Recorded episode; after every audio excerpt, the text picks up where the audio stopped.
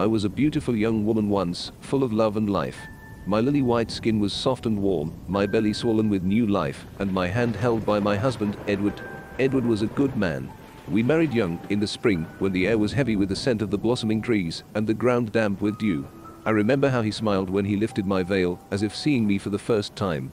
His eyes were soft and blue, crinkling at the sides as he told me he loved me.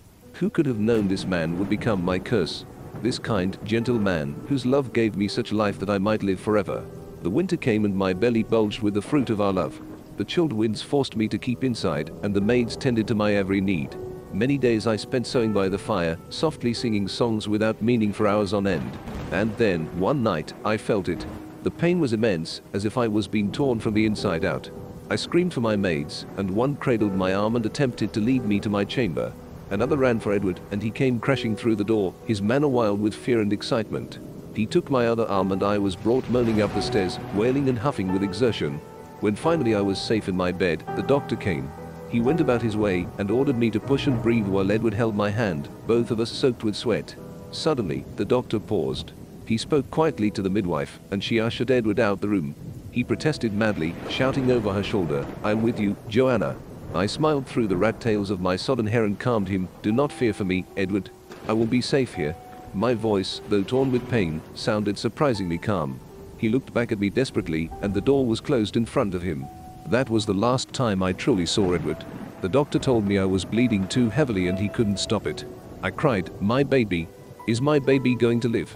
But for all my life I cannot remember if he answered me. In that instant, the world seemed to go numb. The pain was remained, but dulled, like a blunted knife. The room seemed to drift into grey before my eyes. I could see the doctor lifting up my child in a blood-soaked blanket, but all I could hear was the colossal ringing in my ears, and I did not know if the infant cried. The darkness closed in from the corners of my eyes, as if I were falling down an endless hole, and finally, enveloped me completely. Yet, I did not truly leave. I was new, risen from my body and standing in the corner of my room. For a while all was silent but for the ringing, although the light had come back to me. I saw the doctor open the door and speak to Edward, and I saw him fall to his knees and scream in pain. I saw the maids gasp and cover their mouths, and the midwife rocking my baby in her arms, humming softly, her eyes red and stinging.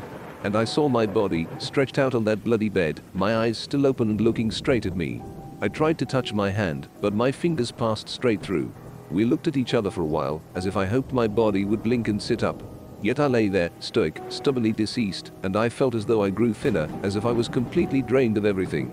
Then, all sound gushed back and awoke me from my stupor, Edward's howling sobs, the weeping of the maids, and the screams of my baby. I went to the midwife, although she did not see me. In her plump arms, he seemed so small. He too was covered in blood, but he was so alive. His cries were the most beautiful thing I had ever heard, and amidst all the loss in my home, new life graced us. For a while, Edward did not look at our child. He allowed the maids to change my bed sheets, then placed me amongst new ones as if I were asleep. He lay beside me and embraced me all night, his tears soaking my cold dead skin. It was as if he was trying to warm me, to bring me back to life.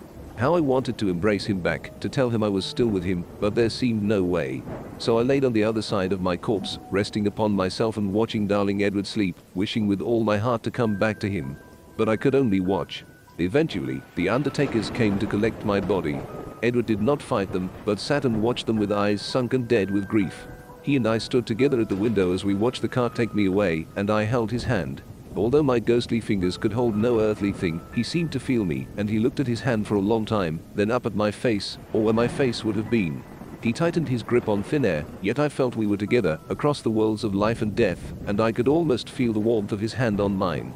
He spoke nothing of this, of course, but that night, he went to the baby's room, where the nurse sat and knitted beside him. He dismissed her, and he sat in her place. He looked at our child, then addressed the room as a whole. Are you with me, Joanna? He said. Yes. I cried, but he could not hear me.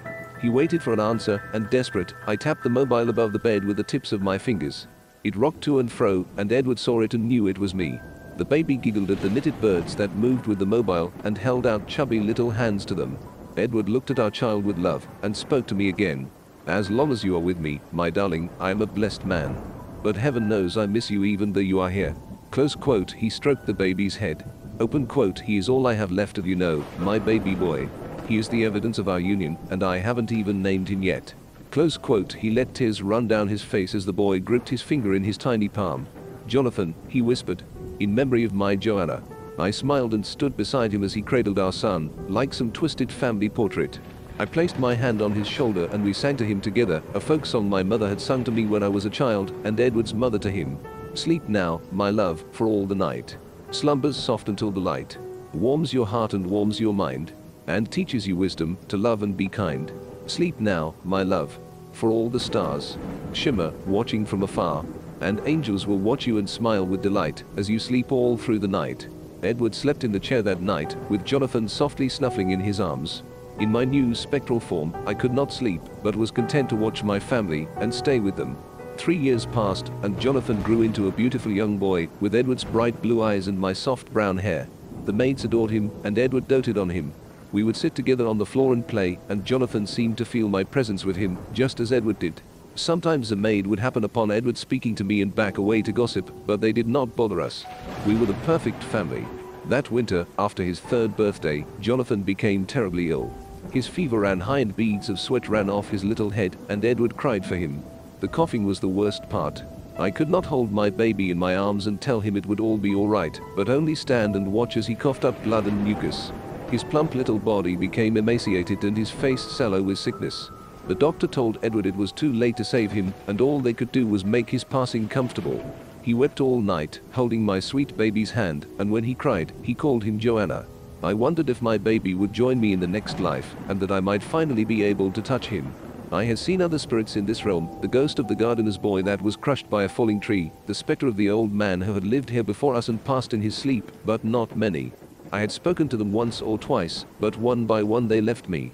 The old man was first, he moved on not a month after I had come to this world, and the gardener's boy left when his father died, after a terrible force caused his heart to stop. I was alone on this side of reality, I suppose it was selfish to wish this upon Edward, but it was such a lonely existence. I never wished for Jonathan's death, but it came sure enough. He'd been sick for so long, it was almost a relief when he finally passed. I could see it in Edward's eyes, behind the pain of his loss. He held my baby's hand so tight it was almost impossible for the doctor to move him away, then he locked himself in our chamber, weeping uncontrollably. I wept too. I had lost my only son, Never again would I see him laughing with Edward or squirming on the maid's lap, and still he did not come to me in the next life. I waited for days, but he never appeared. I felt the pain of loss in full force. He was truly gone, snatched away from me forever. I screamed and howled, and the sorrow turned to fury, giving me the strength to fling vases from their places, smash mirrors, and throw open doors in my mad search for my son. The maids were driven almost insane with fear and called for the priest to exorcise the house, but Edward would not allow him to take me away. We looked together, I in the spirit world and he in his dreams, and still there was no sign of Jonathan. Edward barely left his room, but sat in his bed and spoke to me, even when I was not in there with him. I suppose it brought him comfort not to be alone. But I was alone, and I was afraid of being so forever. Many doctors came to see him, friends and even religious men, in the hopes of bringing him back to health. They told him it does not do to dwell on dreams. We must all move on, but my Edward refused.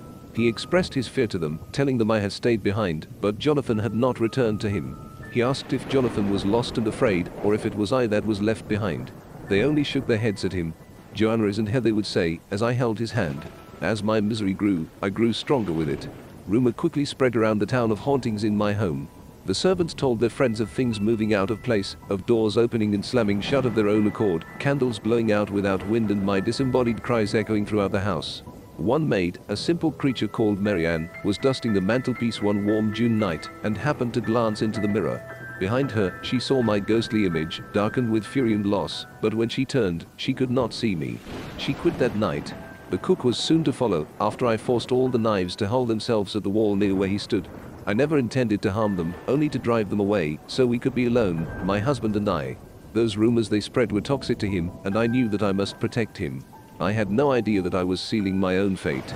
A whole year passed, and every servant in the area refused to work for Edward in his haunted house. Jonathan still had not come home to me, so Edward and I would sit by the fire and wait, silently. With the meddlesome servants gone, I had no need to act out of fury, only to love my husband. He would read his books and I would sit in my chair and watch him, peaceful. When we were together, I felt safe once again, but when he slept, I felt fear and loneliness rush back to me like vomit rising in my throat, and once more I would tear the house apart and cry for Jonathan. Edward hanged himself on the fifth anniversary of my death and Jonathan's birth, from the chandelier in the dining room. I wonder if I truly tried to save him, or did I let him die so he could come to me. I can't remember now, it has been so many years. No one had worked for my husband for such a long time that it was days before they found his corpse, rotting from the rafters. Myth carried on our legacy for us.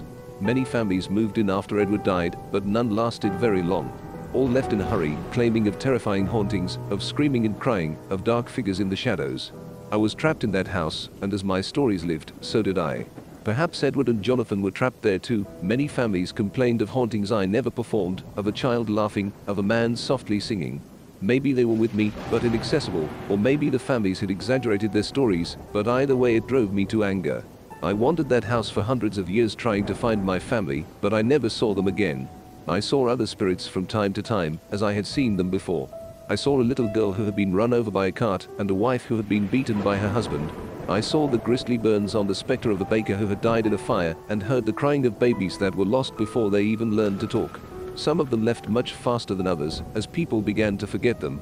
The beaten wife disappeared one day as her sister passed and her husband took a new wife to torment. The baker passed along with his wife and the babies vanished when their mothers gave birth to new sons and daughters. But people did not forget me in my haunted house all alone. My story was passed on from generation to generation, and my house became a cheap tourist attraction. Sometimes teenagers would break in through the servants' quarters and dare each other to spend the night with me, or homeless men would take shelter from the wind and the rain. They trapped me here, these stories. I realized soon I had sealed my fate. In my desperation to find my son and my husband, I had created a legend. People would always remember me, the mother who lost herself and her son, and who drove her husband to death. Other spirits only had to remain here while others grieved for them, but grieving for me ended with Edward. Nobody grieves for me now, but you never forgot me. And so we wander the house, together but apart, for perhaps an eternity, looking for each other and for our son. I grow tired of searching in vain, but I cannot cease to exist when others have cursed me to stay. Maybe Jonathan and Edward have moved on now, and it is only I that is stuck in this imitation life. I might never know. All I want is to rest in peace with my family, but you keep me here, like an exhibit in some twisted zoo. And so I cry here, alone forever, begging you to forget me.